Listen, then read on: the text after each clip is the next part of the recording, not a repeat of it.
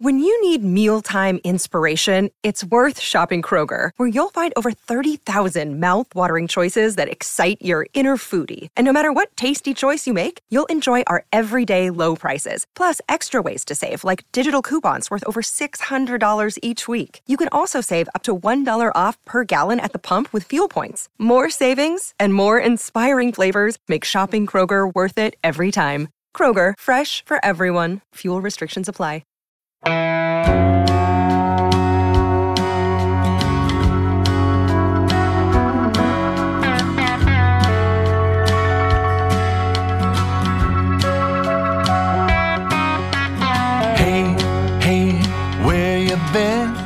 Buckeye Talk is about to begin. Hey, hey, hey, come on in.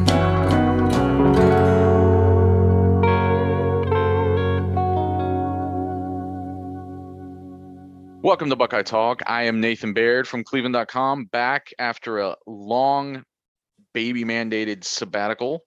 Good to be back with you all on the pod. I'm here with Stephen Means, you've all heard plenty from in the recent weeks, uh, especially because it's been a very busy recruiting situation for Ohio State and all teams across college football here for the past couple of weeks, past couple of months.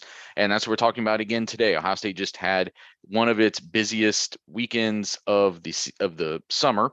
Had 14 official visitors this past weekend. Stephen, kind of give us a, a rundown of what we've heard in the wake of that. Things went really well. And obviously, uh, some of that really well has started to trickle down with the commitment of Kayin Lee on Monday as the number 145 player, the number 18 cornerback out of Georgia. That one had that. The thing about official visits, especially in the June in the June cycle, how things kind of are now, they can sometimes be a way to kind of jumpstart things, or they can be the final punctuation. And Kayin Lee came here to camp last summer, had a pretty impressive day, ran like a 4 4 40 time, and left with an offer and it's felt like he's been building a relationship with his coaching staff ever since over the past year starting obviously with Kerry Combs and then Tim Walton taking over once Kerry Combs was let go. Um, what helps there is Tim Walton has like Georgia ties so the Georgia connection doesn't have to go away even if you lost a pretty good recruiter in Kerry Combs. Tim Walton's kind of picked up where Kerry Combs left off there and so he that's two corners in the class alongside Dijon Johnson with potentially another one headed this way on Friday and Jermaine Mathews, who was here the follow the previous weekend. But yeah, uh, uh, that's where it starts. And then obviously the thing everybody wants to ask is what's up with Caleb Downs? How did things go with Caleb Downs? Why is Caleb Downs posting things about his Alabama visit when he's supposed to be on his way to Columbus? Is Ohio State going to get Caleb Downs? Caleb Downs, Caleb Downs, Caleb Downs. Things went well with Caleb Downs. At this point, it's reached a I don't want to say you know what it is and he knows what it is, but this is the number 11 player, the top safety, and he's been at the top of their defensive board basically since Sonny Styles committed and then reclassified to the 2022 class. And it's a want him, they need him, and in best case scenario, they have him sometime in the next couple of weeks here, maybe even this week, depending on what his timetable is.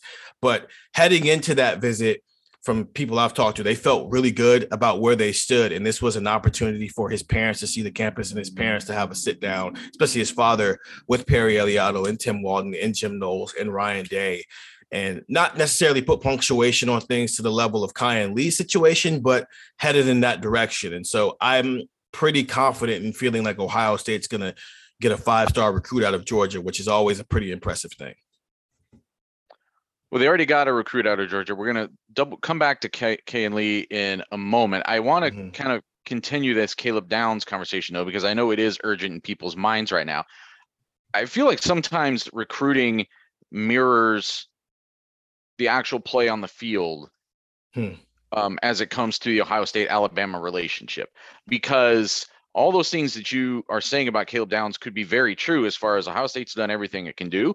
Ohio State feels like it has a good relationship. Ohio State um, has has put in a lot of legwork and has put itself in position and done great things. And it doesn't matter if Alabama has done all those things better, and uh, which which is what happens on the field, right? I mean, 2020, Ohio State had a great team, and Ohio State did a lot of really good things, but it wasn't going to beat Alabama head to head in that game, and we've seen that play out in other years uh, or other situations over the years too. So I guess just what are you putting the chances of Ohio State landing Caleb Downs? Do you feel like they are still should be considered the front runner for him? And how much of a threat do you think either Alabama or somebody else still is at this point? Right now, I'd make them the front runner. Um, I'm not gonna do the crystal ball confidence thing because we don't do those. But I would say right now, Ohio State is in the lead. While I'd say Georgia's probably second, but nipping on the heels. I think what helps with the Alabama, the, the Georgia thing though is Joenel Aguero is probably going to pick Georgia on July 23rd when he commits. He also took an official visit to Ohio State on July on June 17th, so the weekend before this past weekend, and it feels like they're going to get that guy, and so it's a okay, Ohio State's sending it's he's from the north, he's from Massachusetts, so it's like okay, Georgia's getting this five star safety, and Ohio State's getting that five star safety. It's kind of a flipperoo type of thing. I know it's not that simple, but for the sake of making it simple for our listeners, that's what it seems like it's here. While I think Bama is just Bama, and kids get excited when they get on that campus and see all the trophies. And while sometimes that can pull kids like Richard Young, which very clear at this point he's probably going to end up at Alabama, that doesn't feel like the same vibe with Caleb Downs, where it's like, oh no, the Bama visit went well. What do we do now? It just seems more like he was on Bama's campus and he had a good time. But with that one, it was so important that Ohio State got the last visit because now it has the last say. And it's the last thing he's thinking about as he goes into decision mode here. I guess what is the difference between those two players since you bring them up specifically? Why mm. would why do you think Young was more influenced than Downs would be by um, the best program in college football? Richard Young seems more like a SEC kid who really loved Tony Alford. So that entire basis of maybe he ends up at Ohio State was that maybe he just loves Tony Alford way too much to pass that up. While with Caleb Downs, it's more about the program because, as I mentioned with Kayin Lee already, his coaching staff changed. You know, it was this started out as a Matt Barnes, Kerry Combs, Al Washington. Those guys were recruiting him. Those guys are gone now, and so he's had to spend the last six months rebuilding a relationship with Ohio State with Jim Knowles, uh, Perry Eliano, and and Tim Walton. And so it, it is more with it. It's it takes me back to something Paris Johnson said during his recruitment when he was going all over the place. When I first committed here, I committed to Urban Meyer. Well, Urban Meyer is gone now, so you can't. That can't be your excuse for coming here. And so he said, "This time I'm in because I love Ohio State." It felt like Richard Young was going to come here because of Tony Alford, while Caleb Downs, if he ends up coming here, it's because of Ohio State. That's a really poetic way to put it. So let's talk about Kayin Lee, uh, kind of the man of the moment, uh, just mm-hmm. committed, as you said on Monday. Uh, tell people about him and was it was how big of a factor was Georgia being the hometown program here? Who did they have to sort of wrest away from to get him locked up? Yeah, the thing with Georgia is Georgia has 20 top 200 recruits, and so I don't. I'm not going to say this one was as Ohio State beat out Georgia for somebody in their backyard as it would be for like Caleb Downs. I think this was more of like they beat Nebraska, they beat Oregon, and then they beat Georgia, who was like fourth just because he's from there. But this has been a relationship that's been strong for a while now. And Georgia's kind of got their guys already. Um, and I'm trying to say this in a way that doesn't make it seem like Ohio State got Georgia scraps, because that's not what happened here. Kayin Lee's been high on their board. It's just Georgia got AJ Harris who's the number five corner and a five star recruit, which Ohio State wanted, but they basically lost the moment Kerry Combs, you know, was let go from the staff. It was going to be very hard to make that happen. And the Georgia's also in on some other five stars around the country. And so it's not about scraps. It's just Kayin Lee was probably higher on Ohio State's board than he was on Georgia's board just because of where things are at this point. And I still think he's a quality get because, like I said, being the number 18 player – and the mean number 13 player in Georgia is makes you a top 200 recruit. So this is a quality get for Ohio State. It's not the scraps of the matter. It's just when you're building your board, you're building it differently. And this is a guy for Ohio State who, who could play outside corner or he could end up being a nickel safety. While Georgia, just because of the way their defense runs, they're probably looking for like straight up outside corners right now. And he might not fit that for them.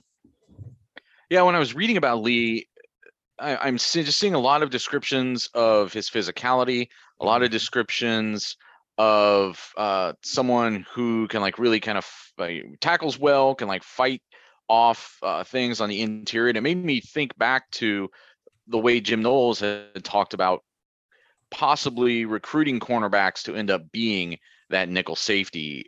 Mm-hmm. Do you expect that that's where he would end up? Do you think he trends that way? Do you think he is athletic enough, fast enough, however you want to say it, to stay on the boundary? I think they're going to treat it like you see with the defensive line when you have guys who are clearly going to be interior guys one day where they start them off on the outside and teach them all those pass rushing moves and then move them inside. I wouldn't be shocked if when you're recruiting the corners that you know are going to be the nickel safeties, they start out outside just so they can get the press man and all the basics down. But long term, I mean, he's 5'11, 185. And if I'm remembering correctly from seeing him camp last year, he's a little bit old on the smaller side. I won't be shocked if we go in there for spring practice in 2024 and he's in year two and he's with the nickel safeties. I think for Ohio State's secondary right now, the key is getting an abundance of talented players and then mm-hmm. wondering worrying about where they go. And that's not, I think, where you really want to be if you consider yourself like a top program. You'd rather be, I think, identifying guys who can really blossom skill wise, but you're at a point of like a turnover in the program from a from a coaching standpoint. So everybody's kind of was on the same page here in the last couple months. But I just it, we've talked before about like where things have slid from a defensive back standpoint in this program and maybe that maybe we feel very differently about it after this year after you know seeing what Jim Knowles does seeing what the new assistants do seeing what some of these second year players do kind of joining Denzel Burke. So maybe we'll feel very differently at that but it still feels like we're at a juncture for Ohio State where the important thing is go identify and land like legitimate you know upper echelon defensive backs and then worry about where to best fit them on the field. Which is typically what you see with new regimes, right? They just want to, I think he's good. Let's get him in here and we'll figure it out later. And then once you get the ball rolling, that's when you start to implement some things and look for maybe a little bit more specifics. But yeah, I think you're right. Uh, but also, I think that's great to have guys like that as a starter where you're looking for specifics. I think sometimes it's okay to just go find the best player when you're looking for depth because those guys have to be versatile enough to move around depending on what you need from them in a certain situation. Like you might have some of this might be you have plenty of cornerback depth, but you don't have plenty of nickel safety depth. So how about you come play over here where there's an opportunity? Versus, and in other years it might be, you know, but also Jim Knowles has already said this. This is a safety driven defense. So I wouldn't be shocked if every single recruiting class, as long as Jim Knowles is here, has an abundance of safeties because you've got to fill three safety spots every year. Yeah, I'm just I'm not sure it's depth though that, that Ohio State has been most worried. Ohio State, it's not defensive back depth that is necessarily keeping Ohio State from the success it wants the last couple years. It's not having those starters that they really feel like can go out and stop teams like Alabama. Fair point. And Kayin Lee has a future as a starter. I'm not. Yes, you would have rather had you'd want AJ Harris. I'm not gonna say you'd rather have. I think they wanted both of them, but Kayin Lee is not a it's not a backup plan. I don't think Ohio State is in the business of like top 200 recruit your backup plans just because you didn't get the five star. So Lee is on board. He has committed. Downs, would you say Downs was the most important visitor from last weekend? Yes. And what do you think the timeline is on him? We're in commitment season, as I am now calling it, because it feels like somebody's getting a commitment every 45 minutes right now. I would say in the next I'm going to give myself a little bit of leeway here. He'll be in a class by the end of July. Oh, okay. So, well, um, five weeks. Yeah. So that means it could be happening as we're potting this, but it could also happen as we're on our way to Indiana. Oh, way to, way to nail it down. Uh, who else? who was another? Uh, what else have you heard about another big visitor, other big visitors who were here this past weekend. Yeah, yeah, let's get into the linebacker talk here because the goal was to get two linebackers, but I think there is a combination that could happen where it could end up being three because they're all takes.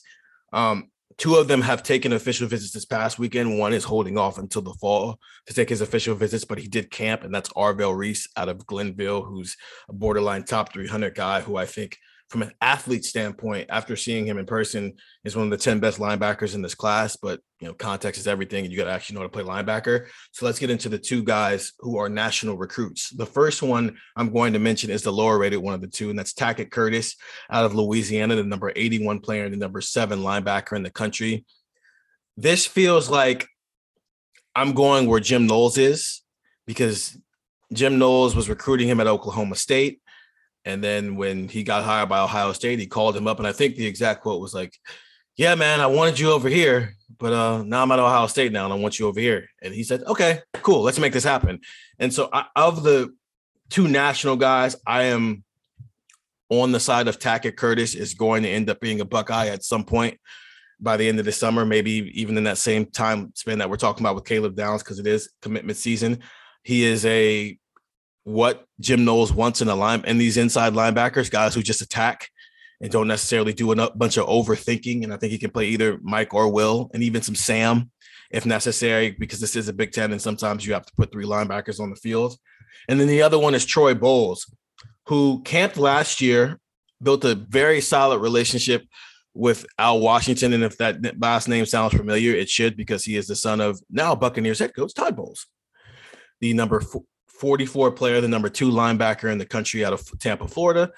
Um, and I felt personally that Al Washington left, so did the chances of getting t- Troy Bowles because he's a top 50 recruit from Florida who has all the options in the world. Maybe Georgia steals him, or maybe you know Oklahoma now with they have a defensive minded head coach gets him. But it's actually felt like Ohio State is still very much in this against both of those two programs. And as I said before, if I would be comfortable saying Tackett Curtis and Arvell Reese are Buckeyes by signing day. If there's going to be a third linebacker, though, it's going to be Troy Bowles. I, I wondered if if even someone like Tim Walton, if you know, just because of his NFL mm. connections, if there's anything that he could do there to help with that. And that's where, as we've talked before, you know, it's not always the position coach. off very mm-hmm. often, the position coach has the most influence over getting somebody at a certain position. But there's all, all, always things going on at that second level, sometimes even third level. The connections that they, and so I'm just speculating, but that, that that's one area where maybe they could reach out there. Um, who else? This is fun so far. We're just going down the list here. Um, so as we've talked about at length before Nathan was a father and now after Nathan is a father. Ohio State wants two running backs in this class. We've already mentioned that the chances with Richard Young are probably slim to none, given that he canceled his official visit to Ohio State, which was supposed to be this past weekend. They've already got Mark Fletcher in the class, which, to be completely honest with you, I'm not sold they're going to get two running backs. And I think Mark Fletcher's a quality running back, regardless of his rating. I think he's a pretty quality guy if that's the only guy they get. But if there's going to be a second guy, as things stand right now, it's going to be Justice Haynes as we go back to Georgia, who has just transferred to Buford High School, the same high school as Harry Miller. And Ohio State's had some other guys come out of Buford as well. The number 53 player, the number four running back, where it feels like it's Ohio State versus Georgia. And it's Tony Alford, the recruiting, you know, guy that he is, the, the reputation he has, versus a kid who's from Georgia who also has a father who played at Georgia. So that's another situation. That's a lot to try to go up against a, a program where your dad played there, you live there, and also Georgia's coming off a national championship.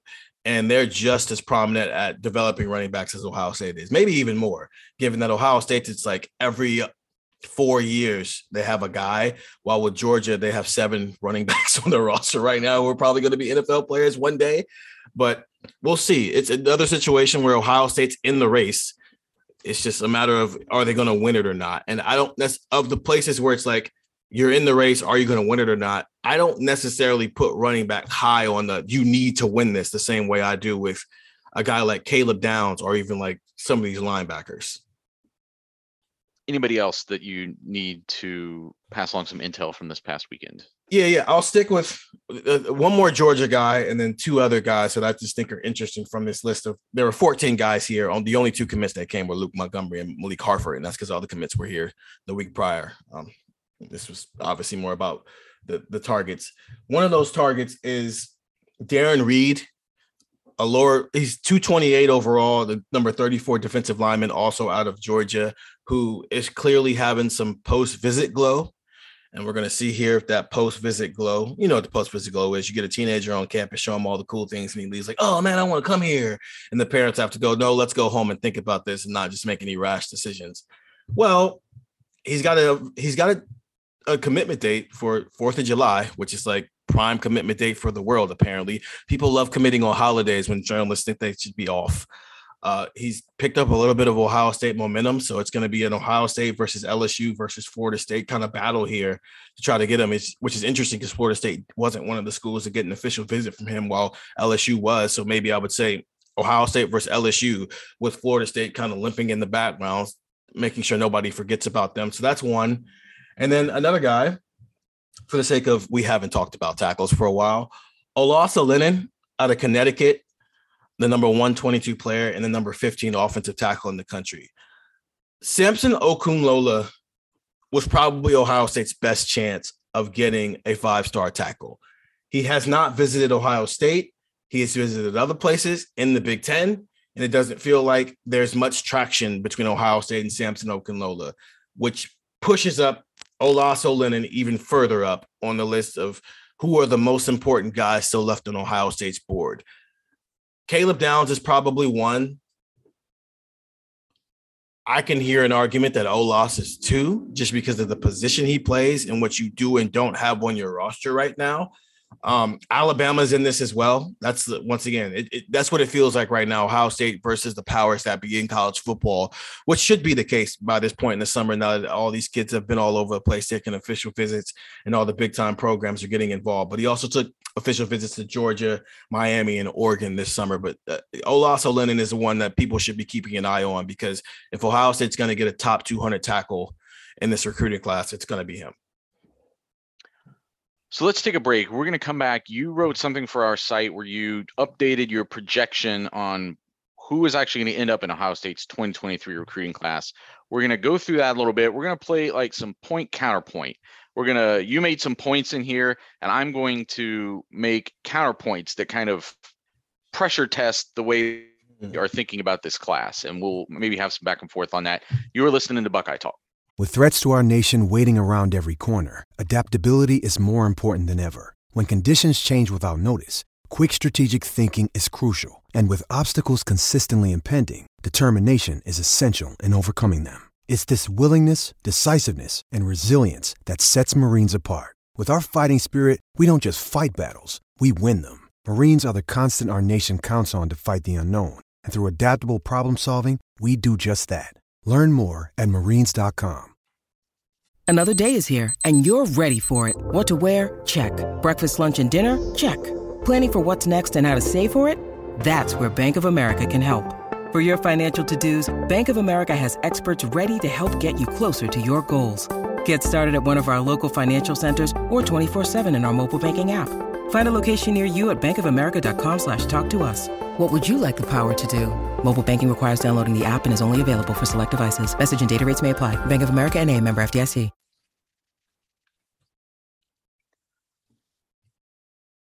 Get the text 614-350-3315. I haven't been able to say that in a while. I know I'll say this. Having the texts while I was on paternity leave was a huge help it, I I didn't uh, realize I'm, uh, I'm I'm being truthful when I say this. I didn't realize the value of some of the things we do until that was the way that I was getting all my information because I'm not trading texts with uh, people at Ohio State or other sources or anybody. I'm barely trading texts really with Doug and Stephen, frankly, over those two months. I was mostly worried about just an avalanche of poop that was coming down uh, every day that I had to take care of. So um, great value. I, I, found I felt like I was very informed. The work that, that Doug and Stephen uh, were doing with the text. So again, 614-350-3315, two week free trial. Buckeye Talk. You, Stephen, wrote for the site uh, for I guess this was a couple days ago. You did a projection of the 2023 class back in December when you did it, I think you were projecting like 22 players, and now mm-hmm. you're projecting more like 27. Why the increase? Safety. As I kind of mentioned earlier, I think there's going to be an abundance of just defensive backs in this class. I think at the time, what's interesting, in neither one of these predictions, I put a quarterback, so it might even get up to 28. So it started there. Um, and then wide receiver, I don't think at the time in December, I was thinking they were going to end up with four.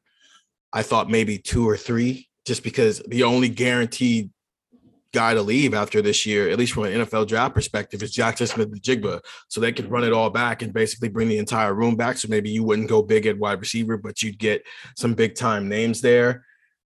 And uh, it, probably those two are the two spots where it's most impacted. And then also like linebacker, I think I included three linebackers in this prediction. Prediction I wouldn't have done that back in December, but really more than anything, Jackson Smith-Njigba being the only guy who at that moment you would say, oh yeah, he's not going to be on the roster in 2023 from a wide receiver standpoint. But then also, I think I did that prediction pre Jim Knowles hire, so I didn't put as much of an emphasis on safety as I am right now.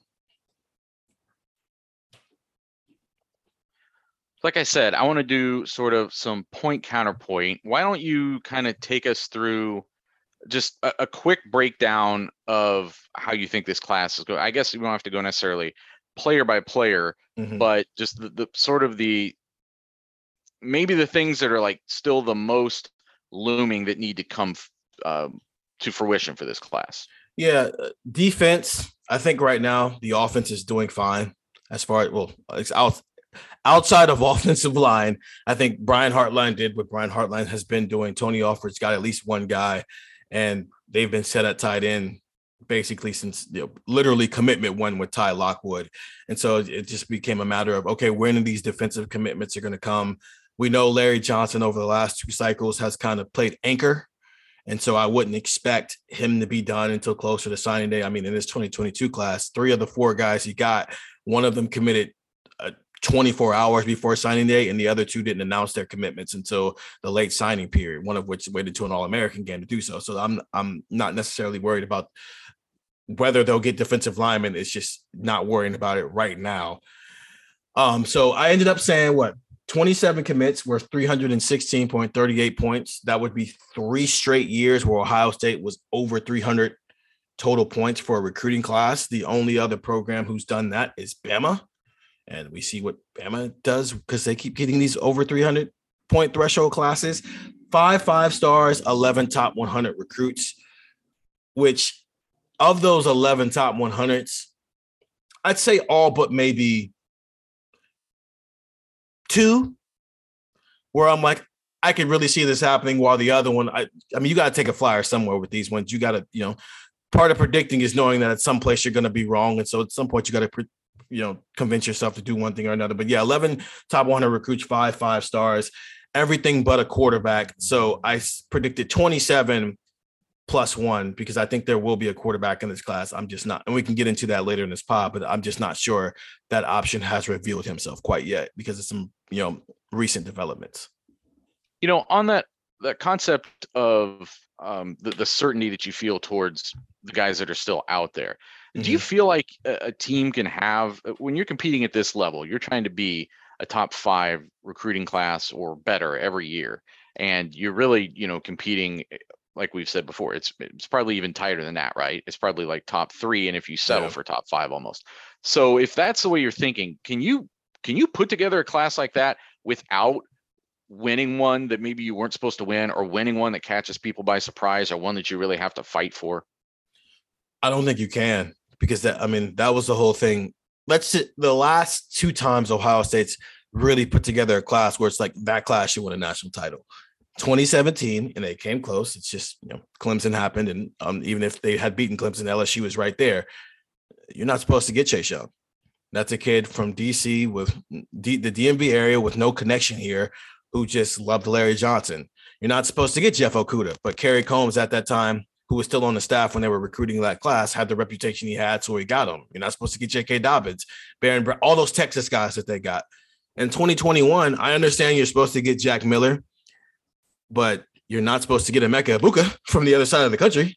Not Jack Miller, Jack Sawyer. Sorry, you're not supposed to get JT Tuimoloau You're not supposed to get TreVeyon Henderson and Evan Pryor in the same class. You're not supposed. Uh, maybe you're supposed to get Donovan Jackson because he has Ohio ties, but and you, you're you're not supposed to get Marvin Harrison Jr. So it go, goes on down the list. If you're gonna, you have to have those guys, and I think I have a good combination of really that's the that 2021 class is the only class where there's like three or four guys in it so far in the day area era where you're like that guy's not supposed to be in this class because even in the 2020 class, most of those guys make sense outside of wide receiver. So it, Ohio State's kind of due for a class where there's four or five guys in it where you're not supposed to get that guy, but you got him anyway.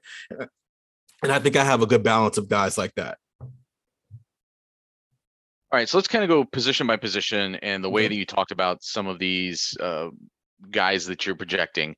The starter running back, as you kind of already mentioned, when we were first talking about this, we thought it was probably going to be a two running back class. I think we especially thought that because Mark Fletcher was the first uh, running back to commit to this class, and mm-hmm. Ohio State was still pursuing guys who were five stars, top 50, upper echelon guys. And as you're saying now, Ohio State has trended away from being able to land those kind of guys in this class. So, what is your assessment if if if what you predict is true, and Mark Fletcher is the only commitment for this class at running back, only eventual signee for this class at running back? That's good, bad, um, a wash. How do you look at it? It's decent. You almost have to talk about running back recruiting in pairs with other classes a little bit because no, 2020 sucked. Yeah, it sucked, but then you got TreVeyon Henderson the next year. So are you okay with sucking in 2020 if it got you the number one running back in this class? I think Mark Fletcher is a quality running back. I don't think he is.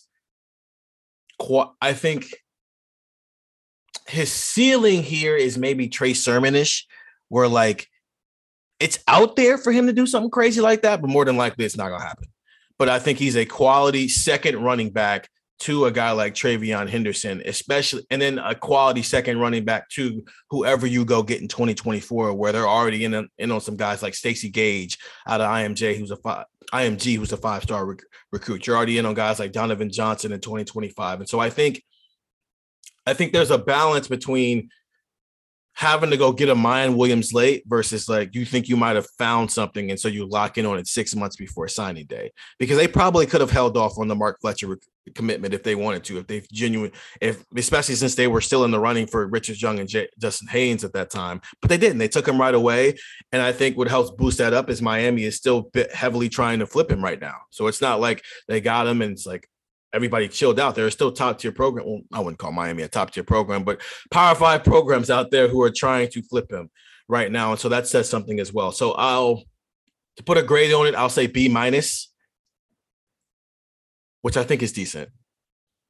Yeah, I wouldn't call Miami a top tier program, but with Cristobal there, with it being yeah. a backyard situation, with their history, with you know what could happen there, I, I you know you can't blow them off. It's not like it's Florida International that's trying to keep him home. It's it's Miami.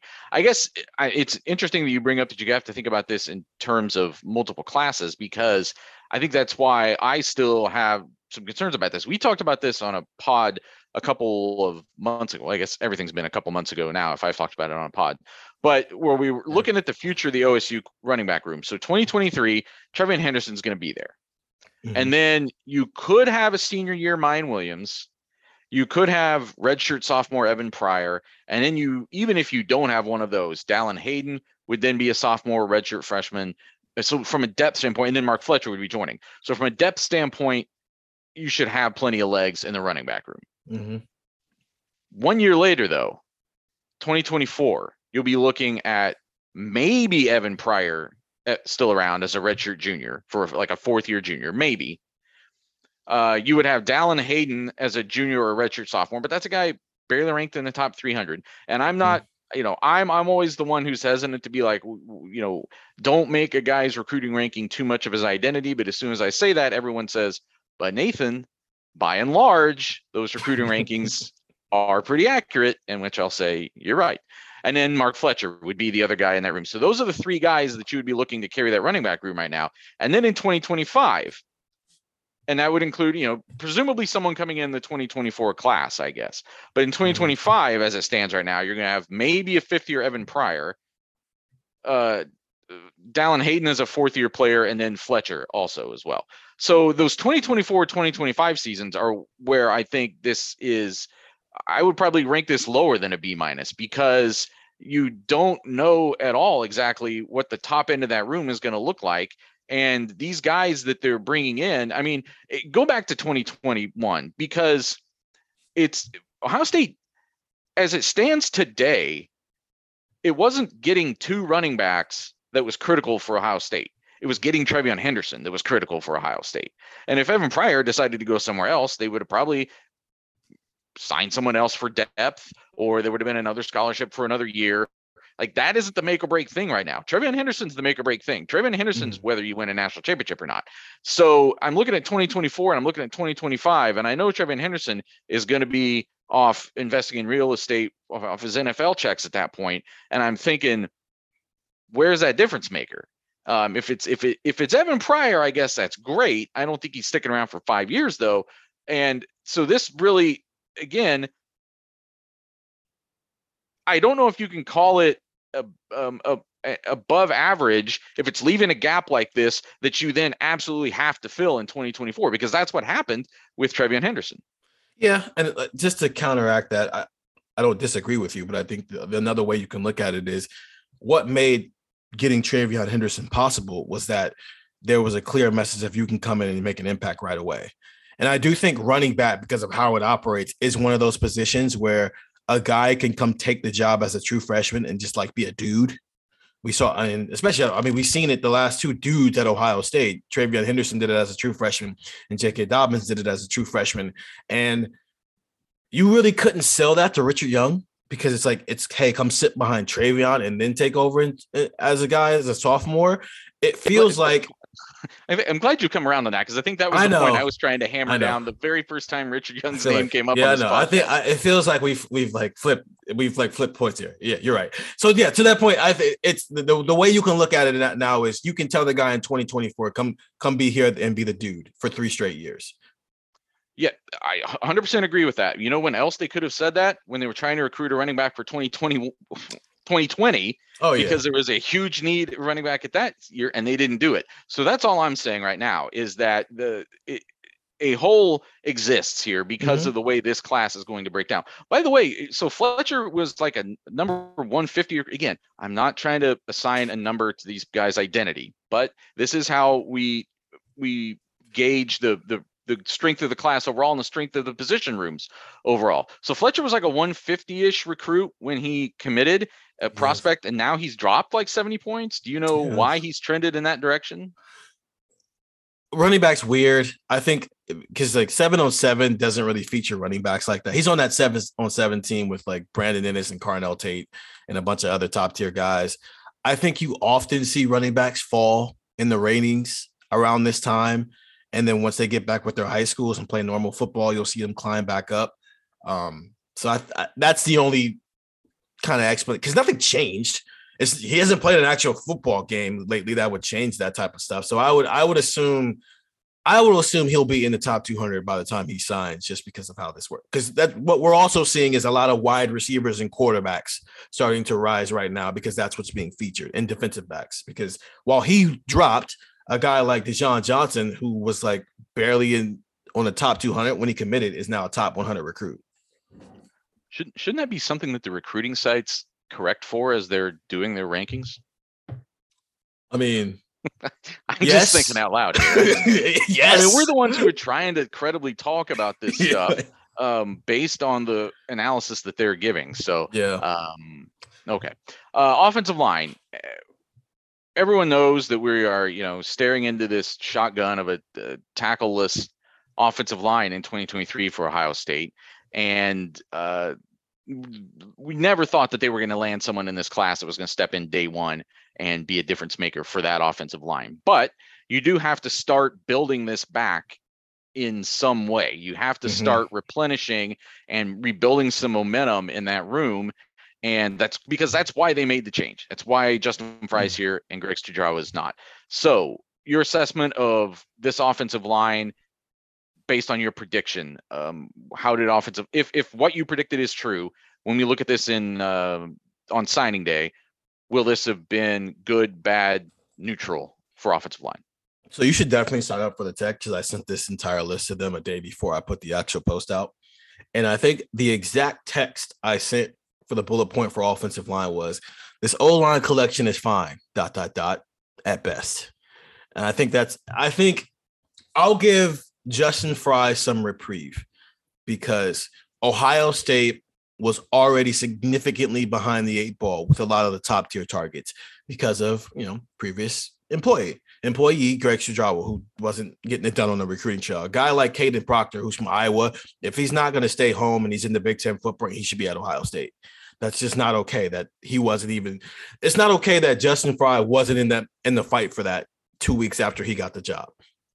But I will give Justin Frye. He did a great job blocking up Ohio with Luke Montgomery, jo- Joshua Padilla, and Austin Siereveld. So your interior offensive line should be strong if Luke Montgomery doesn't work out as, as a tackle, which they're going to start him out. But his future's probably at interior offensive line. So that's fine. That's but that's the case right now. They've got all this uh, interior offensive line depth and no tackles.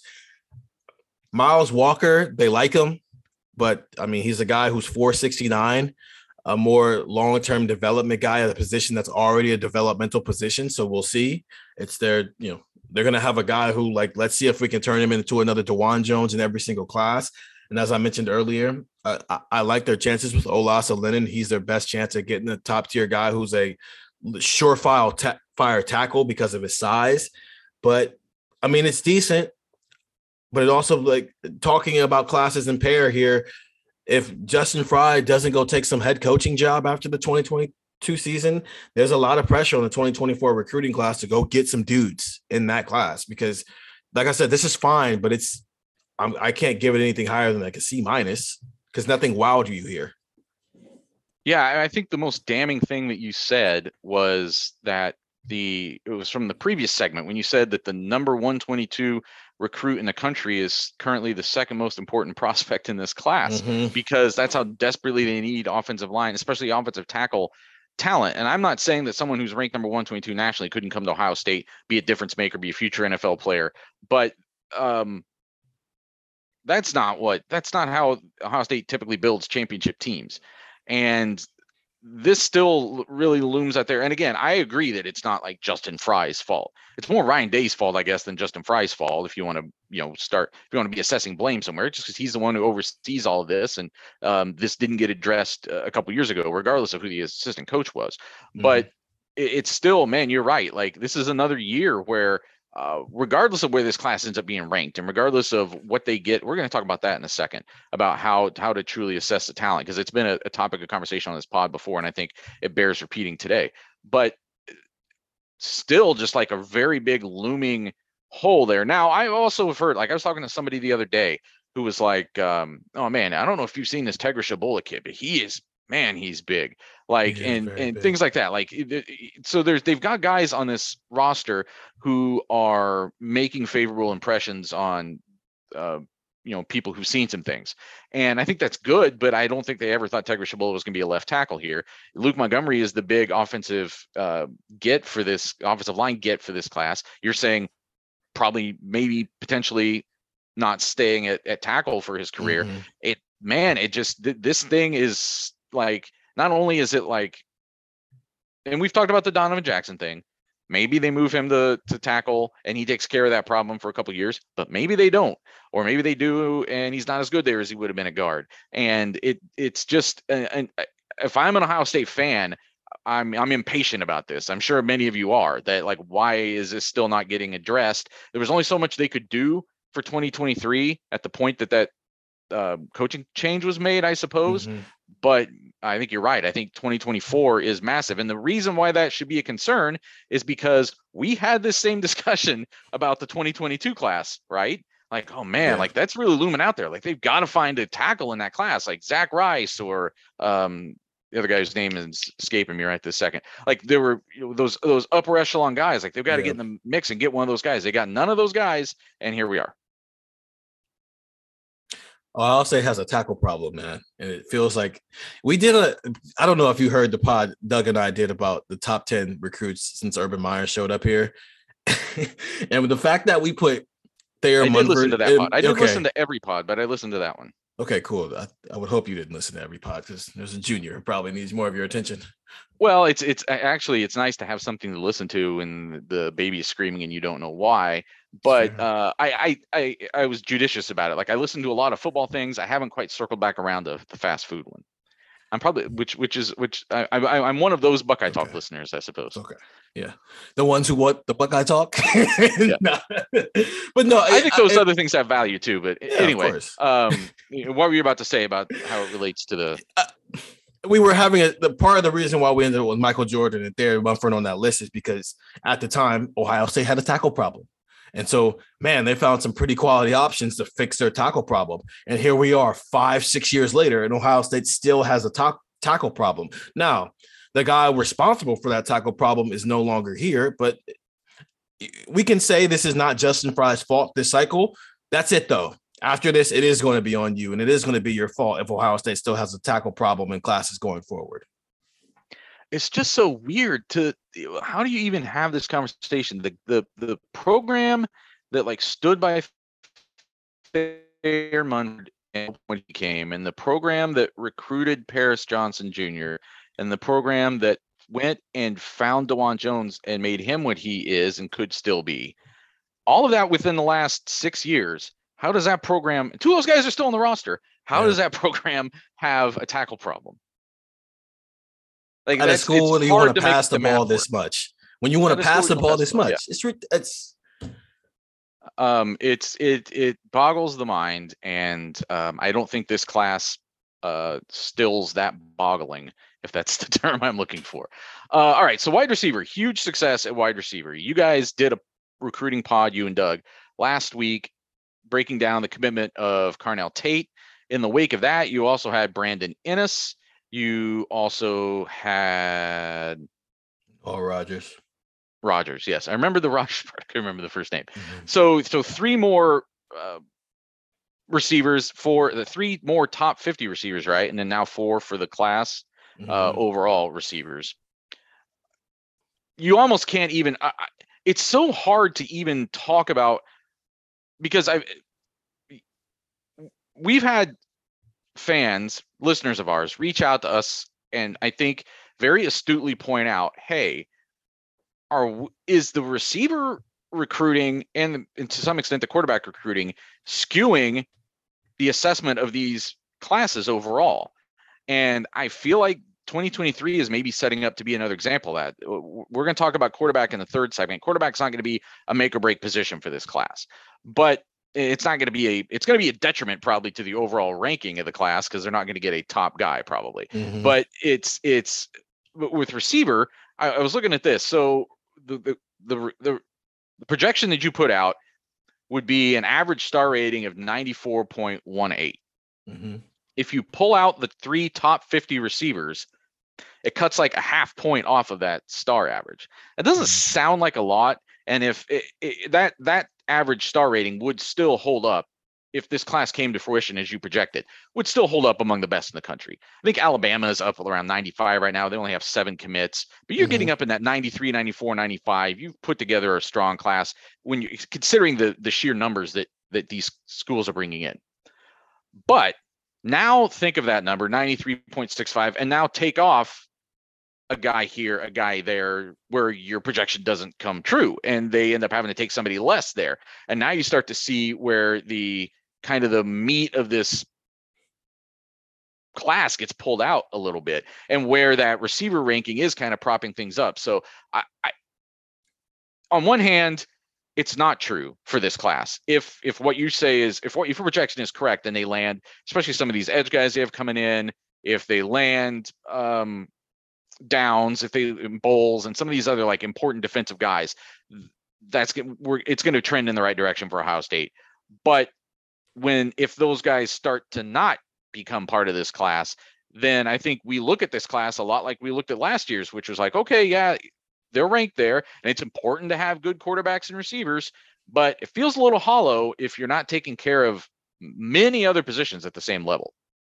I think if there's one place you could be pessimistic about the way Ohio State has recruited in the Ryan Day era, it's that what if what we saw in 2021 from the actual team is more of a preview of what Ohio State is now. Because if you look at their 2023 class right now, it looks like a damn good 20, 7 on 17. And that's constantly been the case by this point. In 2020, you had four top 100 receivers. Uh, Jack Miller was your quarterback. You had just gotten in on CJ Stroud. And I mean, look at this past season. CJ Stroud's awesome after he gets healthy. Jackson Smith-Njigba was the best receiver on his team, and he was wide receiver three, while Garrett Wilson and Chris Olave are first rounders.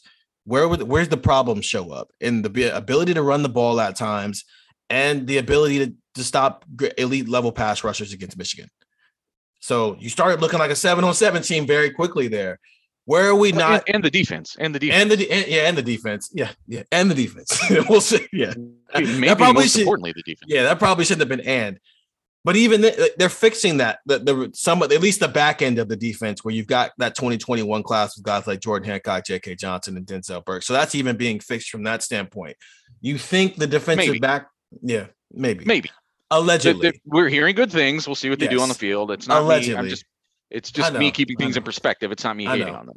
It feel it feels like 2023 could be decent because Deshaun Johnson is pretty good. If you get Caleb Downs, that's awesome. Kayin Lee's a top 200 recruit. Uh, uh, Jermaine Mathews, who may be joining the class on Friday, I think he's really good because I saw him with my own two eyes. I think he's pretty good. Malik Hartford is a top 150 recruit, and so the the passing the ball part of football, whether it's defending it or actually doing it, seems like it'll be fine for Ohio State. It's in the trenches where Ohio State is having a lot of these issues, whether it's because Larry Johnson works late. And so you spend 12 months being worried about are the rumors that people are using the imminent retirement of him coming soon against Larry Johnson uh, finally starting to work until they're not getting top tier guys, or as we've already discussed at length here, the offensive line recruiting not being what it needs to be, or even at linebacker where you can't seem to get a five star top 50 recruit in here unless he's from two hours from your program. So uh, that that's where the issue is. And so yeah, right now Ohio State's recruiting class looks like they're building the greatest 7 on 7 team of all time. Where are the guys in the trenches? Because right now the, the skill position guys are propping up the class, which is fine because you need those guys. But you also have to make sure that this isn't a 7 on 7 team. You do need guys in the trenches who can get the job done as well. And again, this is a projection, so I'm not criticizing this class before it comes in. Mm-hmm. I'm simply just trying to put the context out there that many of you who are listening to this have brought to us in conversations that we've had over the texts and uh, other places in the last year or so, which is uh, it's great that we're doing the receivers and the quarterbacks, and those are important. And you don't win as many games as Ohio State has the last three years without Chris Olave and Garrett Wilson and Justin Fields, and although he wasn't a recruit, and CJ Stroud and Jackson Smith-Njigba. Like you got to have that. You got to have it.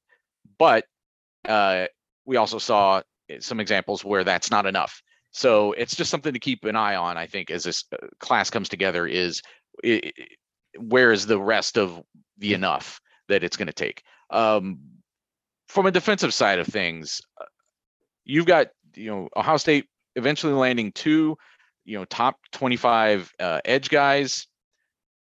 You've got Ohio State. We already talked about down, so let's talk about those edge guys because I think that's another really critical position for this class. If you can keep this this pass rush coming, we're going to be in a situation where that's going to be a real torch passing season potentially because that would be a third year for both JT Tuimoloau and Jack Sawyer. If we think mm-hmm. those are only three year players, then they need something in 2023 because as we saw this past year, even guys as good as JT Tuimoloau and Jack Sawyer, even with an opportunity, you don't necessarily come in and just blow the doors off the place as a freshman. So if they mm-hmm. can get uh, guys like this in 2023 to come in, it seems like um, it, it, sets the stage for those guys to do what we think Tuimoloau and Sawyer could do in their second year. But it also kind of puts a spotlight on how critical it is to get those guys.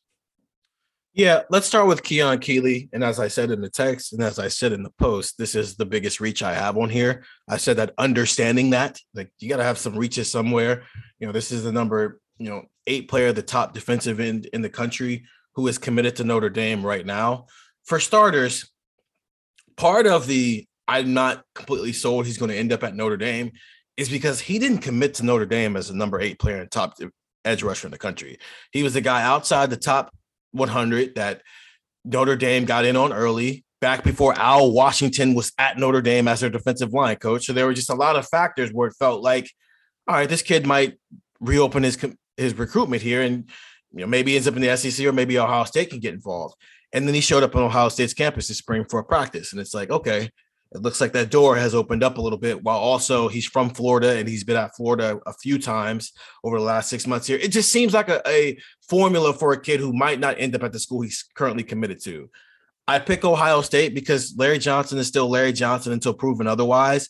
And I just think, for mistake of it would be fun if there was that much more on the line for that season opener, Ohio State Notre Dame, where like not only is it a chance for Marcus Freeman to make a statement if he wins, but also if he loses and Ohio State like wipes the floor with him, Keon Keeley, who I think it would be in Notre Dame's best interest if he's not there for that game. But who knows? He maybe he pops up. But what if he pops up to that game? Ohio State blows them away, and it doesn't feel like Larry Johnson's going anywhere. And all of a sudden, the Ohio State momentum starts. Well, and especially if it's a big day for Ohio State's defensive line, which yes. we've been kind of waiting for for a couple years. Mm-hmm. I, I, know saying that the defensive line has had some big games, but I don't know if they've really had big performances in big games. Mm-hmm. If that makes sense. I mean, they had like the nine sack game this past year, but against Akron, con- right? Context is important. So, um, I think your logic there makes sense as far as like why you would project that. I think that scenario you're talking about is a little bit more common when you're talking about, you know, players at frankly like eight of the 12 Big Ten programs mm-hmm. identify players and then hope like hell that they don't rise mm-hmm. up the mm-hmm. rankings because they know that's how they lose them. I don't know if Notre Dame worries about that quite as much. Uh, nor does Ohio State. I think you know they they re, they mm-hmm. like to get guys and then watch them go up the rankings and then still end up at Ohio State because I think they yeah. feel like they're fortified. They can they can handle that. Yeah, and that's why I'm. He's clearly the one on this list where I'm okay if I'm wrong, but if I'm right, just be sure I'm going to say I'm a genius because that's how this works. The other guy, I don't think I'm reaching on at all, and that's Mateo Uiagalelei, who right now is the number 21 player and the number two edge rusher, which also is what makes it a little bit ridiculous because I'm saying Ohio State gets the top two edge rushers in the country, even though they did just get Jack Sawyer and JT Tuimoloau, who are two and three, behind Korey Foreman, who ended up at USC because he's from California. So here's the deal.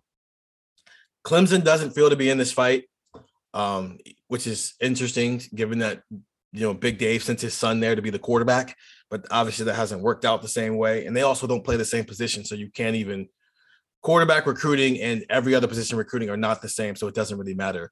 But here's what I do know: this is a race against Oregon and Lincoln Riley's USC now, and this is a kid from California who go anywhere in the country, and he's been to Ohio State three times in the past year, and should have been here a fourth time because they were trying to butt off to get here for a game, and they just couldn't make it because they're from California, and that's hard sometimes to do. They were trying to bring an entire big group of St. John Bosco's kids out here for either the Oregon game or the Penn State game, I believe, and they just couldn't make it out here, so they had to keep crossing them off the list. But he keeps coming on his own dime, and then cap that all off with an official visit on June 10th. I don't, I think sometimes the Ohio State beat gives Ohio State too much credit. And there's times when the national media doesn't give Ohio State enough credit.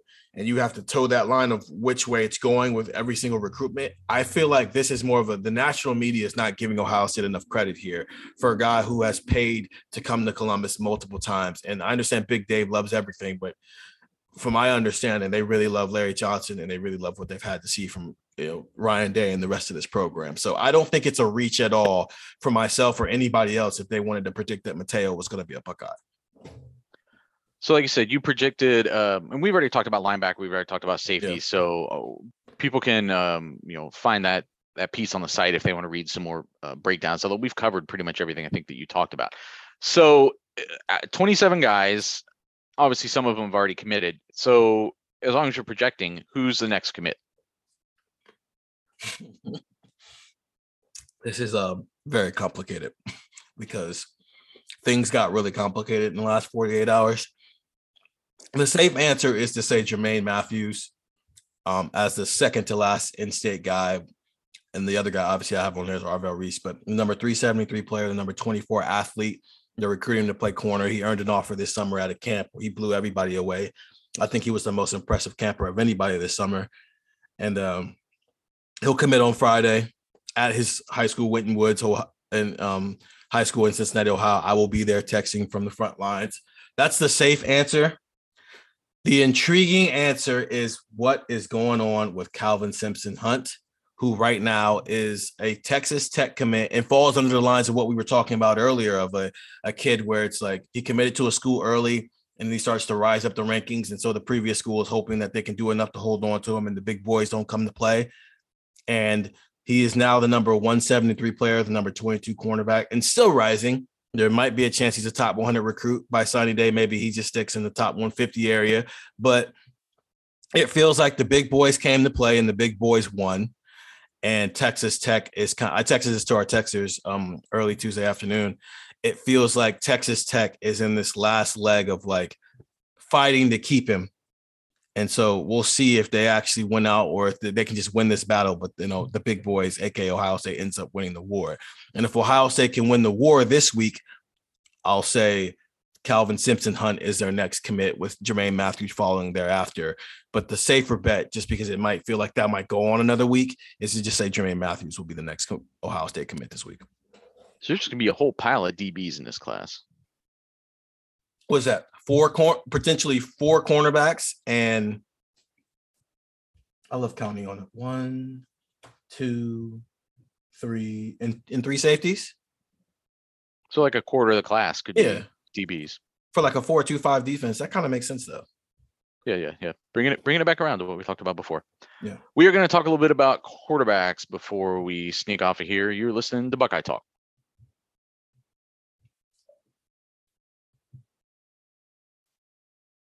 All right, Stephen, back in December when you first did your way too early projection for this class, you did not include a quarterback.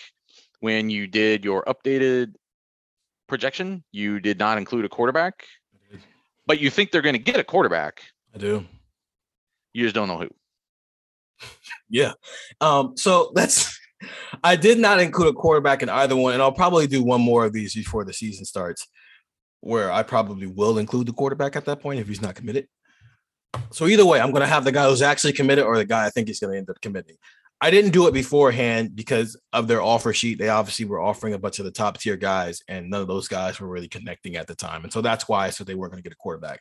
Now, as you've been listening to other pods or you know reading the text messages or reading the site, you know that they are now looking for their Mac Jones, which means they're toeing the line of having to find a guy anywhere between 250 and like 450 who is okay with the idea of I don't have a clear route to the field. I have to wait my turn because there's some development that has to happen with me that clearly doesn't have to happen with guys like CJ Stroud and you know Kyle McCord and mm, Dylan Raiola when he gets here, who should be ready to go by year two, even if necessarily they don't win the job, but they should be competing for the job in year two. That's not going to be the case for this 2023 quarterback. And so far, they've found two targets one of those targets is Austin Novosad, number 260 players, number 13 quarterback, who right now is a Baylor commit. He committed to Baylor back in um, December. And the other one is Brock Glenn out of Tennessee, the number 356 player, the number 18 quarterback, who had a lot of Auburn momentum before he got that Ohio State offer. But the thing about momentum is in recruiting, if a guy doesn't hop on it early, then they can start fizzling out very, very quickly. Both of those guys are in LA as we're recording this at the Elite 11 competition. So, like, I think last year we did an Elite 11 pod about how important that is to Ohio State. That can still come to pass in this one here. I think had I done this prediction two weeks ago and I just had to pick between one of these two guys, I probably would have put Austin Novosad, one because I've seen him throw in person and I think he's pretty good. And I think he likes Ohio State. And it's another one of those the big boys came to play. Sorry, Baylor, you lost out. But Austin Novosad really liked Texas A&M, and I think there was a. I wonder if Texas A&M is going to offer me game being played with that one, and they did. And I think part of why Texas, what we saw is the Arch Manning commitment was like the domino that allowed every other program who is now like, okay, we're not getting Arch, we're not getting this guy. Let's go on down the list here and see who else we can get. So with Texas A&M offering Austin Novosad over the weekend, it kind of changes some things, and you can't just willy nilly go like, "Oh, Austin Novosad's going to be a Buckeye," because he can stay closer to home as a kid who's from Texas who loves Texas A&M and go be their quarterback, especially since they're not getting, excuse me, Arch Manning at this point. So that changed things with him. While with Brock Glenn, I mean, I haven't seen him throw. He was supposed to come throw before they gave him the offer. He didn't do that. They played the game of chicken. He won and ended up getting the offer without having to throw. And then he came up here for an official visit for June 17th. They're in the race for that one right now. But as I said, Auburn picked up a lot of momentum. Let's see if they can hold on to that. But right now, it's looking like Ohio's if if you were to pick a quarterback, you're picking between one of those two. And I don't like the odds there anymore with Texas A&M becoming a, a factor in Austin Novosad's recruitment. So I Ohio State would like this to be wrapped up by the end of the summer, but I'm not comfortable saying it will be. I think there might be a couple other guys, maybe closer to Ohio, who might end up getting some offers later down the line here. Well, I was going to ask, like, are there some names that people should keep in mind as to who the next option down the line might be? Yeah, that's the hard thing right now. It's it's I think they're still trying to figure that out because uh, even if you go down the 247 list, it's like how often, I mean, you got to go down to the 600s to find guys who are already committed in classes already. And so I, I they, they, this is still Ohio State, so you can be picky here, but you don't want to, you want to take a guy here that you feel like eventually can play here, even if it takes him four years to prove it. And right, and so I, I don't know It's such a lazy answer, but it's the answer that has to be given right now if it's not going to be one of those two guys. I think yeah, I it's gonna be interesting because uh, this it's starting to trend. If I mean, if neither of those things comes through, the the two that you mentioned, I start to think that now you're in a place where you're not even talking about the Doug plan, where you're getting like that solid guy you know is a backup, um, could hold his own late in his career if he had to. You're, I don't know, man. You're it really starts to be more of like a. Do, are you looking at the portal? situation mm-hmm. but it's just such a hard place when you when in every other class where you're landing at you know one of the top five quarterbacks in the country it's hard to get a a, a quality transfer too i think. I think you got it i mean you would have to go find like the chug or what's the other kid who transferred here when justin came here from kentucky? Um Gunnar Hoak you'd have oh, to go oh, find yeah. that guy. Yeah it's just because here's what we know. As of if things go the way that they should go here cj is playing in the nfl a year from now Kyle McCord's your starter devin brown's his backup and then somebody's a third string quarterback whether it's a true freshman from the 2023 recruiting class or it's a guy from the portal where you just go find a guy who's from ohio who understands that he's just at ohio state to be a body but he loves ohio state so he comes home. And i don't think that's negative because then you're still in a situation where it's like your starter's a five star, your second string guy is a top 60 recruit who will have then had some snaps because he's probably going to get some this up and coming year. I think that's a fine place to be. I Ohio, because of how they recruit the quarterback position, I think Ohio State every four years is going to find themselves in this position where they're going to get to a class where everybody's going to say no. And the question becomes, okay, we're going to go try to find a Mac Jones. And if we can't, then we have to use the portal. But I think that's fine because all the other years you're getting CJ Stroud, Kyle McCord, Devin Brown, and Dylan Raiola. So as you said, Friday you will be at Winton Woods High School, the alma mater oh. of Miyan Williams. Miyan Williams. Uh, for the commitment of Jermaine Mathews. And then leading into next week should be, unless there's commitments, right? There's not a lot it's a it's it's a it's kind of a getting into sort of a, a, slow period at least for like a week or so and then we'll see what happens after that. Yeah i think we're just commitments are coming for for schools all around the country. Other than that i mean you can follow all the coaches on social media if you want to see them all on vacation well, and actually, I should say that that like just because it's a dead period for contact doesn't mean it's necessarily a dead period for commitments. So yeah, something to I guess keep in mind. We'll we'll certainly be keeping an eye on it. That'll wrap up this recruiting episode. Doug will be back soon, and we'll be talking about uh, all sorts of stuff here on the pod. We didn't really talk about baby stuff today, uh, but we'll bring Doug back in for that because I'm sure he'll have some perspective on that and uh, some fun questions for me. So for Stephen Means, I'm Nathan Baird, and that was Buckeye Talk.